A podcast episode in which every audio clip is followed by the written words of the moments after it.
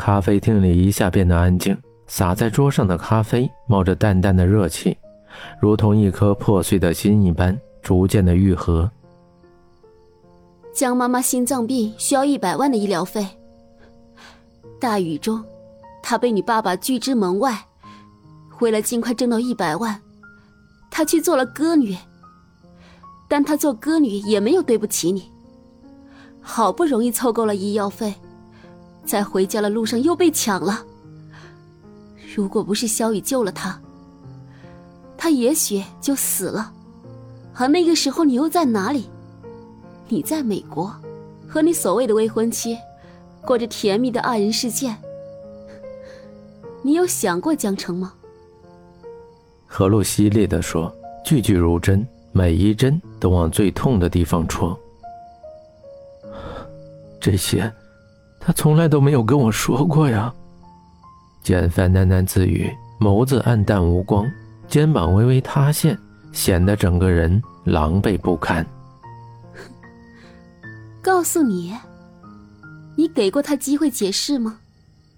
你只会折磨他，冷言冷语的讽刺他。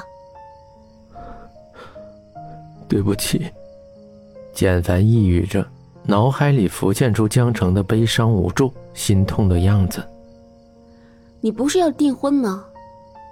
你简凡就美美的结婚吧。我何露恭喜你，祝你百年好合。何露说完，大步朝外面走去。马路上车辆飞驰，他漫无目的的跑着，压在心里的话说出来，没有想象中那么痛快。就像是一道伤疤被掀开，乌黑的血往外面流着。江城，我把你想说却不敢说的话全说了。两个相爱的人走到一起不容易，我希望你可以得到你想要的幸福。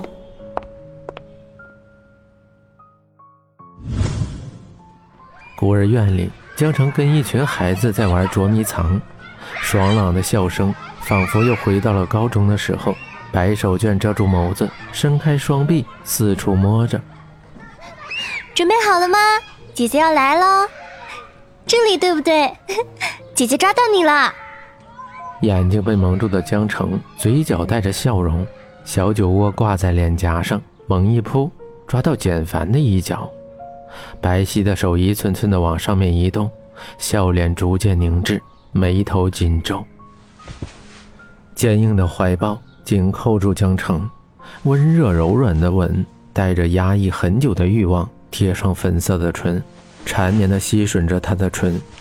江城想要说些什么，张开的唇恰好给简凡一个探入的机会。简凡搜刮着江城嘴里的每一寸肌肤，贪婪地吸吮着属于江城的美好。三年，这一刻，简凡等了三年，这一刻。不管她是自己的江城，还是别人的妻子，她都是自己爱着、急切渴望得到的江城。被吻得喘不过气来，江城的脸憋得通红，简凡的薄唇不舍得离开江城的唇，轻轻地扯开他眼上的手绢，深情温柔的眸子随着手绢的落下，出现在江城的眼前。江城喘着粗气，不安地看着简凡。两只手明明是想要推开他，但是机械的停在半空。那样忧伤的眼神，那样卑微的简凡，江城不忍拒绝。简凡，他爱了七年的简凡，现在就在眼前。他只是静静的看着他，道德的枷锁压得江城快要喘不过气来。就看一会儿，就一会儿就好。江城的心里小声的说着，爱却不能在一块儿。不爱却不能放弃，在道德上面是法律，在爱情上面是责任。你怎么来了？江城不自然地说，眸子盯着地面。虽然我回国没多久，但是找个人还是比较容易的。简凡一副从容不迫的样子。你是来找我的？这句话说完，江城额头冒着冷汗，这不明知故问吗？难道他放着一个公司不管，跑到这儿来跟一群小孩玩吗？那也未免太闲了吧？你觉得呢？两个人说话的距离越来越近，江城甚至可以感受到简凡的气息打在脸上，心砰砰的跳着。姐姐，这个大哥哥是你男朋友吗？一个小女孩露出一颗小虎牙，可爱的笑着说：“啊，不。”江城汗颜，现在的小孩太成熟了，可一句话还没说，就有人给打断了。哼，小朋友真可爱，对我就是她男朋友。简凡眉毛间带着笑意，温柔地说。在小女孩的脸上嘬了一口。你不可以吻她。一个小男孩蹭蹭的跑过来，黑琉璃一样的眼珠怒视着简凡说：“从来没有人敢对简凡这样说话。”简凡的丹凤眼微眯着，淡淡的说：“哦，为什么不可以呀？”女孩子只能给她喜欢的男孩子亲亲。我是小婉儿的男朋友，所以你不可以亲她。小男孩奶声奶气的说了一遍，明明自己吓得发抖，可还是小手抓着女孩的手，眼睛圆圆的瞪着简凡。我才不是你女朋友呢，我长大了才不要嫁给你呢！哼！小女孩对着简凡时，还一双朦胧的眼睛瞬间变得明亮，嘟着嘴说：“澄蓝的天空如同一块碧玉，白云柔软的像棉花糖。”太阳躲在云朵后面，露出金色的一角，和煦的光线照在人的身上，暖洋洋的。这样的天气久违了。江城，我们，我们重新开始好吗？简凡的语气低沉、卑微、恳求，所有表现委曲求全的词用在他身上完全不为过。三年的鸿沟还可以跨过去吗？三年，很多事情都在改变。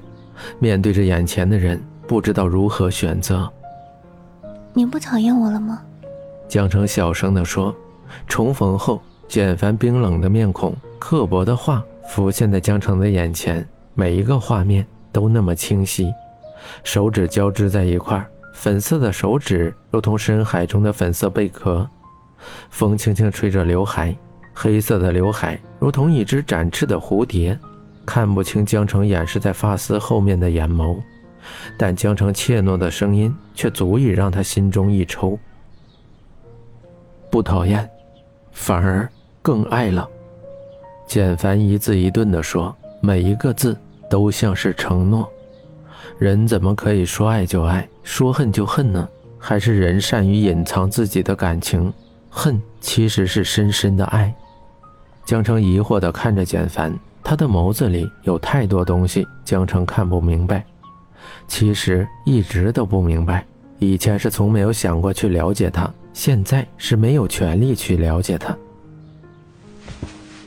对不起，简凡抓起江城的手，心疼地看着布满薄茧的手指，像是有什么东西在啃噬自己的心，心里隐隐作痛。江城。离婚好吗？我们我们重新开始。不，不可以。江城条件反射的回答。看到简凡眼里的失落，他小声的重复了一遍，那样轻声细语也足以让简凡伤心。手指一根根的从简凡的手心划过，松开简凡的手，一阵凉风从手心吹过，冰凉冰凉的。何璐把一切都告诉我了。你嫁给他只是为了感激，可感激不是爱呀！简凡激烈的说，突然提高嗓门，吓得江城瑟瑟发抖。江城，我该拿你怎么办？简凡痛苦的把头埋在江城的怀中，布满青筋的手指紧紧抓着江城的腰，只有这一刻，简凡才有安全感。不，江城的声音很低的说。在最无助的时候，萧雨的出现改变了江城的命运。萧雨救了江城，萧雨帮了江城，就算不爱，也不愿意去伤害，这是一种愧疚。除了爱情，要拼尽所有去报答萧雨的恩情。